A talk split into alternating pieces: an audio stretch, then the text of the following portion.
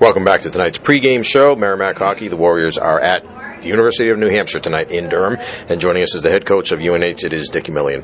Well, first of all, Coach, uh, kind of strange. Don't see you till the end of the year. It was like that last year, um, and also with the new playoff format coming up. Uh, you know, your thoughts in general on that? Well, the new playoff formats is crazy, and you know, uh, we're all everybody's fighting for a position, whether you're at the top, whether you're at the bottom, whether you're home ice. Uh, you know, it's just, uh, and yet you can win one or two games and, and move about four or five spots. So uh, that's the way it's been uh, the last couple of years with uh, Hockey East. We said uh, uh, last year it was, uh, you know, much different than it's ever been.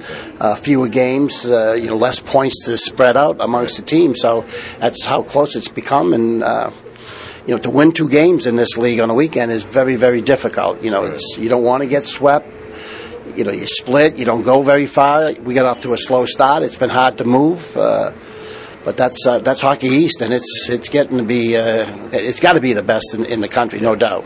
It, it's kind of strange too. I think you know I've seen it throughout the year. I think you have too. That you know you go through a stretch. You're playing a lot of non-league games. Then you step into league play. It's it's a totally different level. It just seems that way. The in- intensity is that much different. Uh, I mean, are, are, are we better off? Would we be better off maybe down the road and trying to increase the number of league games?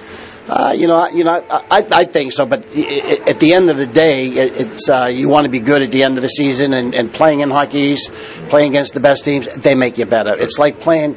You know, I typically play non-league games and try to play some of the best teams because uh, even if you lost, they make you better, and you you want to be a better team at the end of the season, and that's what it's all about. Yeah. Talking about being a better team at the end of the year, you guys are playing your best hockey right now. Three wins in a row over a very good BU team and a UConn team that's played very well this year. How do you feel about where your team is right now? No, right now we feel good about it. You know, we've kind of figured out some line combinations, some, uh, uh, and everybody's playing young, young, young players. But our young players were in key uh, positions, and uh, you know, they've learned a lot uh, doing that. We're getting balanced scoring and uh, our goaltending. You know, we had uh, a tough situation there the first half. Uh, with several reasons. Uh, you know, we had a lot of stuff going on here, and uh, we've battled through that. And uh, Tirone, who's a goaltender that's uh, done a good job for us, um, is playing solid, steady, and giving us an opportunity to win each night.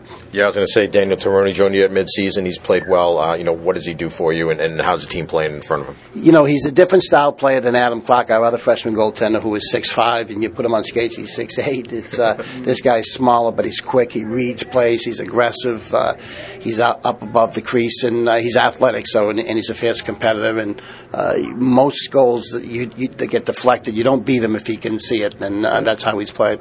Well, coming off the game against BU, what did you what did you like about that game, and, and as well what you did against UConn last week? Well, the first, the first game at BU, I thought we played very well. We fell behind three to one, got it tied up three to three, got a uh, a penalty that basically cost us the game. Um, but we played well, and then we came back here and, and jumped up on them after a couple periods four zip, and give them credit. They're a talented team, and they battled back four three. But the overall play in all three zones was very good. We played solid, and I just think against Connecticut, uh, confidence was was was good. Uh, we were a confident team and played solid hockey, and um, you know, and they're a good team, uh, Connecticut. And you know, Nichols can uh, he can sh- shut you down, but uh, you know we found ways to make him move and score some goals. So you were we were happy with the way we played. Uh, nice to see a familiar face when walked down the hall here. Glenn Stewart joined your staff this year. Uh, what's it been like having him around again? Oh, it's been great. You know, obviously, I, you know, I enjoyed coaching him when he was here, and uh, followed his uh, coaching career when he first got his, uh, when he was doing his graduate work at AIC, and you know, I followed him. He was a great player for us. He's a good coach. He loves the game. He understands the game, and he's brought a lot to our program for our players. All right, so tonight it's the first of two at home here against uh, Merrimack. What's going to be important for your team tonight? Uh, manage the puck. I mean, obviously, uh, they're a very, very good team defensively. They can strip pucks, and you got to play smart. They're well coached, and uh, they got a, a goaltender, and uh, he's he's like a Nichols. He can he can win games for them, and we got to make sure we get shots and screen them and uh, do the little things well. All right, thanks a lot, Coach. We appreciate it. Good luck. Hopefully, we'll see you tomorrow night too. Good to see you too. All right, Dick Umile's been with us, the head coach of UNH. John and I will be back right after this. This is Warrior Hockey.